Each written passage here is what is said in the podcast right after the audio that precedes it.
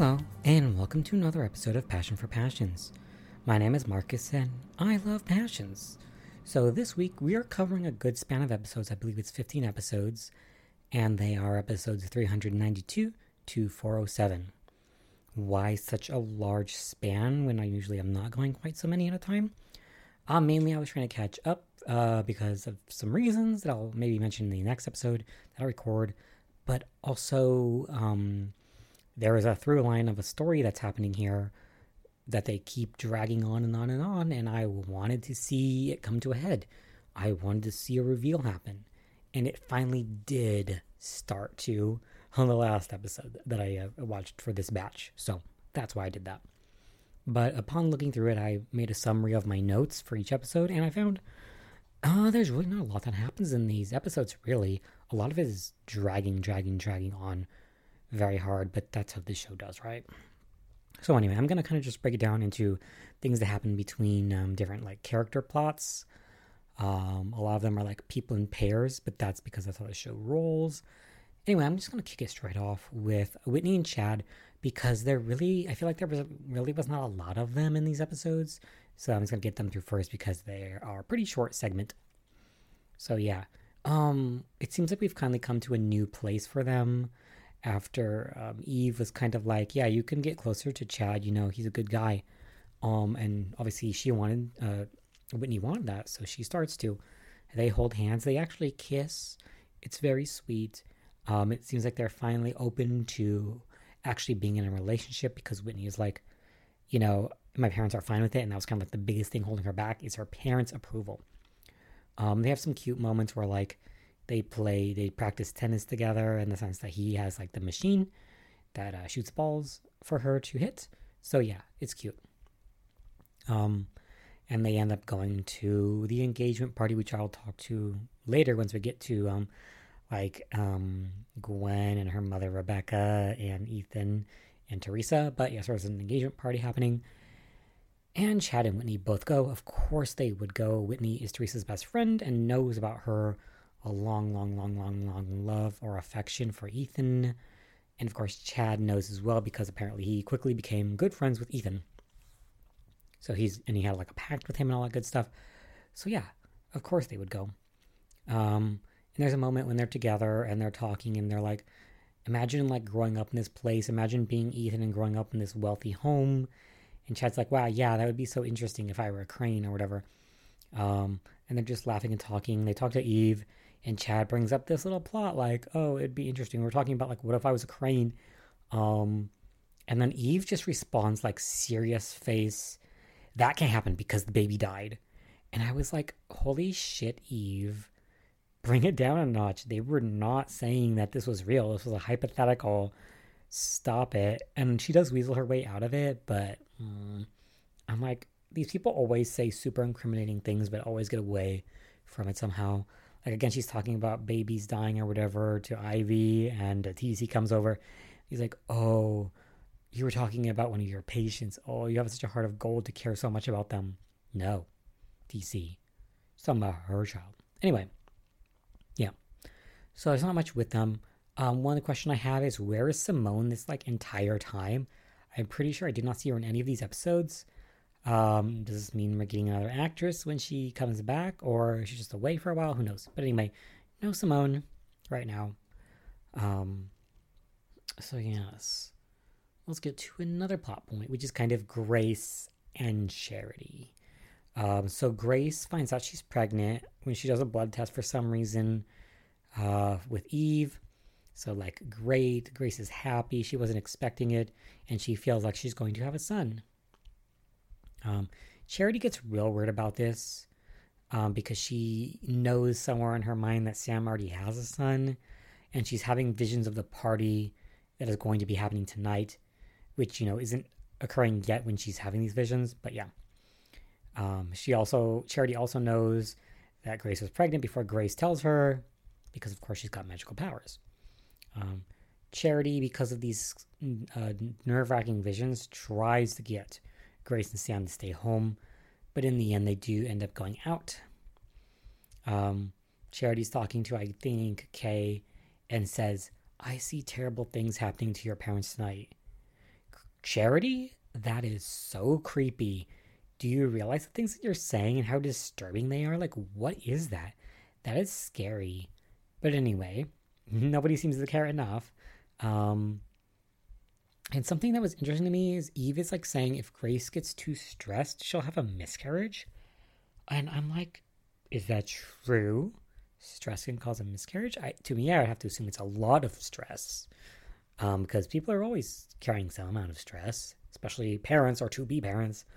So I, I don't know if that's at all based in fact or if Eve's just spouting off some nonsense. I don't know. But anyway, I thought that was interesting nonetheless. Um, so yeah, they go out to the party. Charity stays home with Kay. So Grace at the party hears Ivy talking, and uh, because they were talking about like hypotheticals about loving someone or leaving someone that you love and true love.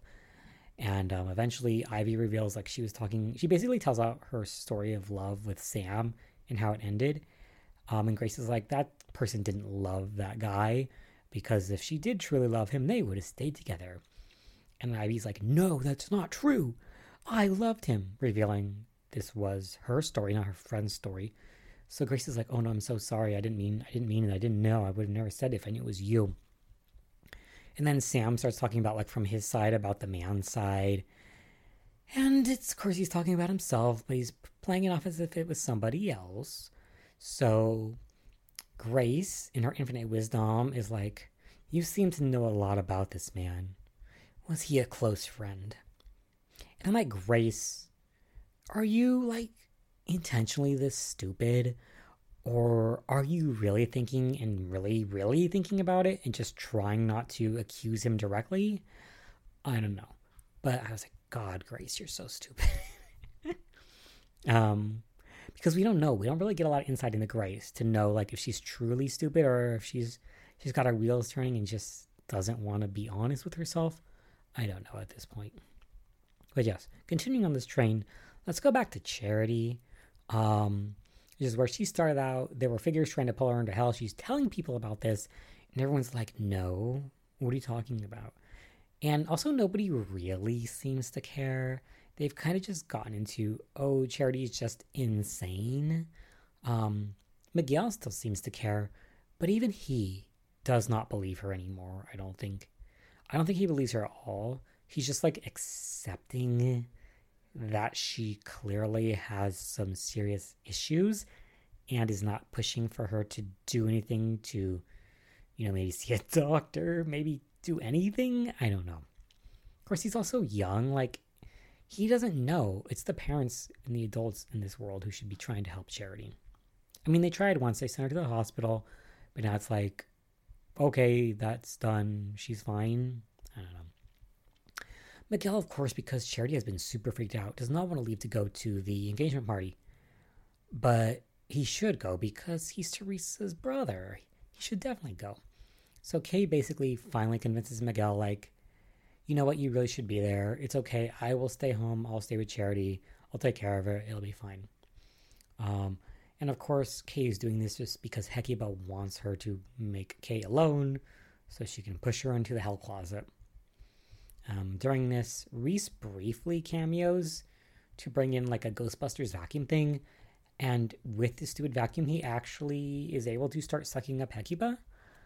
Uh, but Hecuba is telling Kay, like, you know, if you don't free me, you don't save me, you'll never get your soul back, you're never going to fall in love, you're never going to get married, you're never going to have kids, uh, anything. You're to be a sad sack of shit forever. So because of that, Kay is like, okay, I got to save you. Um, and then once Reese is gone, Hecuba pulls out the closet again that has the hell creatures in it, and Charity is getting grabbed and sucked away by her minions.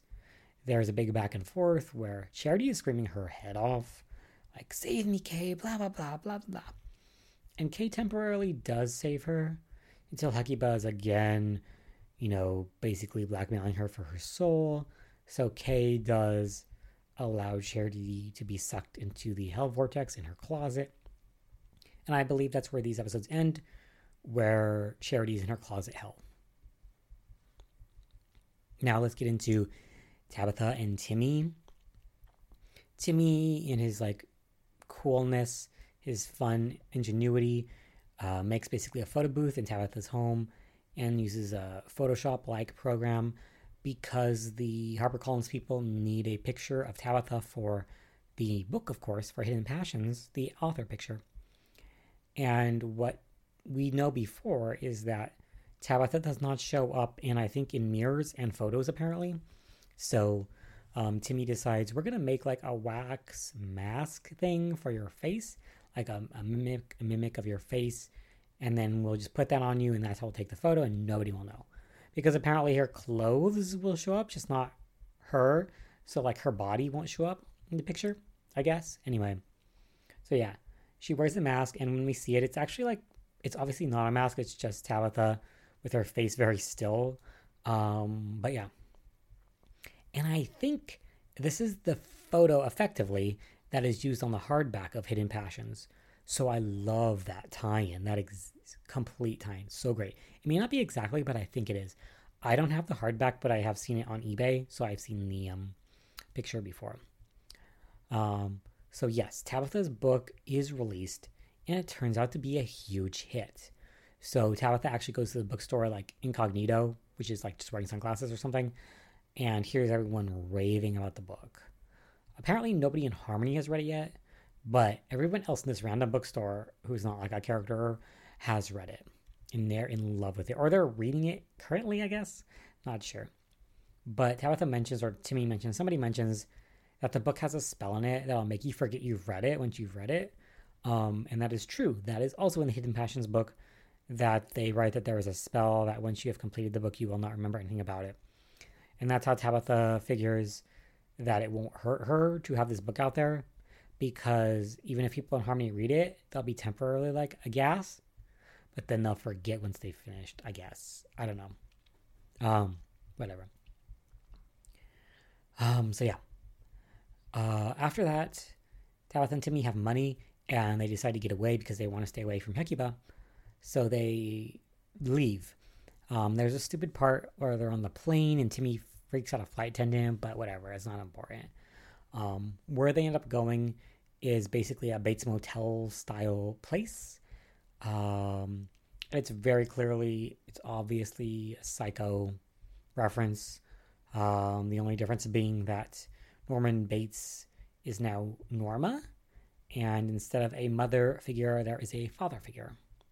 Interestingly, though, Tabitha is the you know attacked woman still instead of like that being swapped as well to like um to like Timmy, I guess.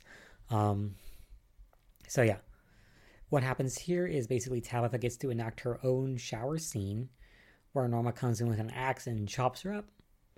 Uh, turns out she's not dead, even though she's like down, unmoving in the tub for a while.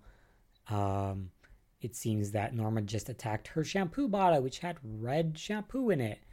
Um, but the threat is not yet over because at the end of the last episode, I believe, um, Tabitha opens the door to leave and uh, Norma is there.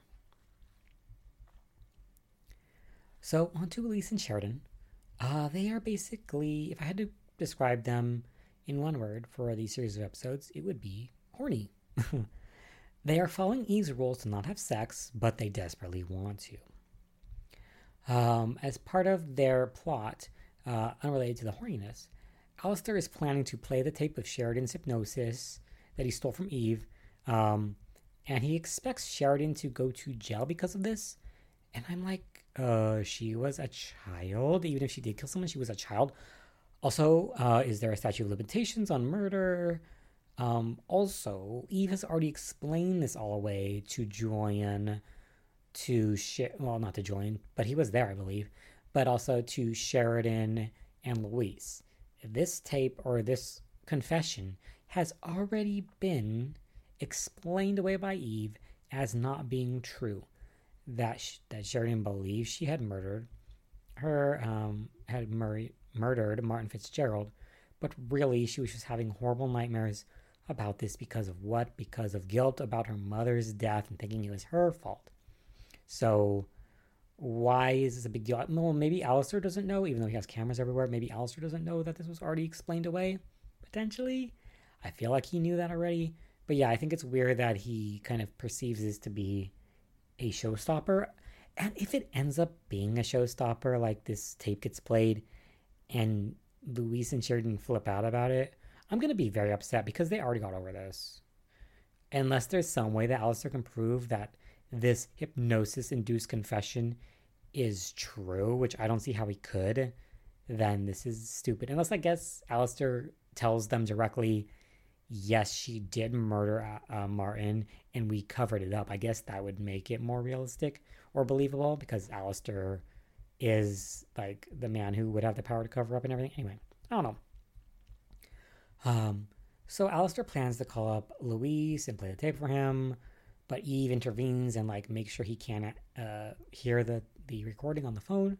So as a result, Alistair decides he will play the tape at the party. But he is waylaid by this plan when he sees the tabloid, so he has to put it off. Um, also, Luis and Sheridan leave the party before this tape would have been played anyway. Um, they basically go back to the cottage being all romantic and horny together. So yeah, like there's like a full episode where they're in a tub together, and that is all. Um, but at the very last episode, they get a call from Theresa, uh, where she's saying like something terrible is happening, and I need you here. Um, that they know they cannot have sex yet, and they must return to the mansion. Curse that um, what is it called? Where the phone when you leave a message on a phone. What is that called? An answering machine. Oh my god, I'm so sorry. curse those answering machines. If they hadn't had that, I guess they wouldn't have known and wouldn't have gone back.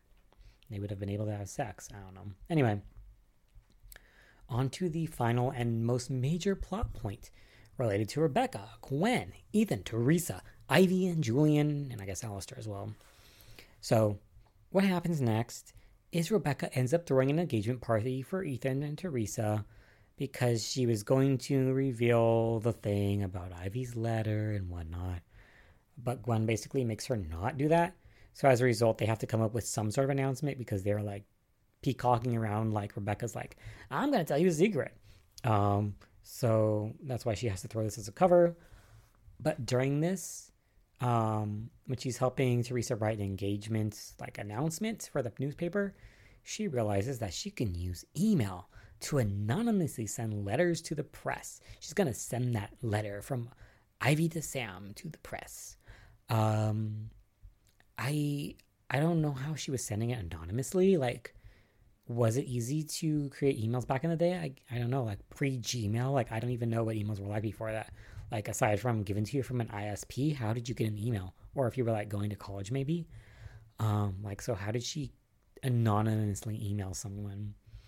unless like contact forms on websites existed. But again, this would be like 2001. I guess, yeah, there were websites. I guess it would have to be a contact form. They certainly weren't using like Signal or some anonymous app. But anyway, she sends an email anonymously to the press, the sleazy press. And uh, the tabloid journals indeed start salivating over this story. There was a brief moment where the tabloid manager, boss man, it's like we can't print this because the cranes run us or whatever and can choose whatever stories will or not go to print. Uh, but they end up going for it anyway because they're just like salivating madly over how this is such a massive story. Um, so I guess like the cranes are not just famous people; they're like, I mean, not wealthy. They're like famous wealthy, um, for whatever reason, even though they're not like actors or something. Anyway, yeah. Um, so Gwen is like upset, but she goes with it in the end. Um, the tabloid man, as he comes, he decides he's going to go to the Crane mansion and like show this to the Cranes directly. Um, he does get in after some troubles. Um, and he confronts Julian, and Julian like pulls out his gun to shoot this man because he initially does not believe this as a true story, right? He just thinks it's tabloid, you know, sleazy smear journalism, and that's not real at all. But um, once he sees the letter from Ivy and says like, "Oh yeah, that's her handwriting and stuff," he suddenly believes the tabloid as a true story. And that sets him off, as you would expect. It is a big deal. Also, during this reveal to Julian, he calls Ethan the light of my, he says, light of my life, light of my life, fire of my loins. And uh, I'm like, good job quoting the opening line of Lolita. Um, and that's a bit creepy in context since he's talking about his son, and that line in Lolita is referencing um, Herbert or whatever hum, Herbert's um, fascination with Lolita. So I don't know that that's a good thing for Julian to say about uh, Ethan, but it is what it is. Yeah. Um, yeah. So Julian confronts every Ivy at the party, but he does it in front of everybody. So initially, everybody is like aghast and is thinking like he's this crazy abusive spouse because he is like yelling at her, grabbing her, and it's like wow, that is not a good look at all. And everyone is here, and the tabloid man is just in the back like with his little pocket camera and taking pictures and, and giggling about it. Um, and so this goes on for a long time where he is not revealing what he knows, but he is just like upset. Capital U upset. But as it goes on, people start to think maybe Julian knows Ivy's secret. Because a lot of people know. Sam knows, Eve knows, Theresa and Pilar know. I guess TC knows as well. Um, Theresa tells Whitney and Chad. Like everybody knows. Um, except for, I suppose, Ivy and Ethan, and previously Julian and Alistair. Who doesn't know? I guess a lot of people do know. Um, but yeah. So finally, we get a moment where Julian gets close to Ivy and tells her that he knows her secret. He knows about the letter to her lover that she never mailed. And at that point, Ivy is like done. She knows that he knows and she passes out. Um, she begs Julian in private, please do not disclose this secret. Please do not. I cannot tell. Ethan, please don't tell. And Julian maybe cares slightly because he kind of says it's too late, you know. It doesn't matter what I do because everybody is going to know. And that is when he shows Ivy the tabloid paper with the front page story about Ethan, where it says like basically Ethan Crane is Sam Bennett's son. Um, yeah. So it's like, oh my god. Oh my god. And like for some reason Miguel and Grace are not here the entire time. They're like upstairs and not noticing anything that's happening. Lucky for them.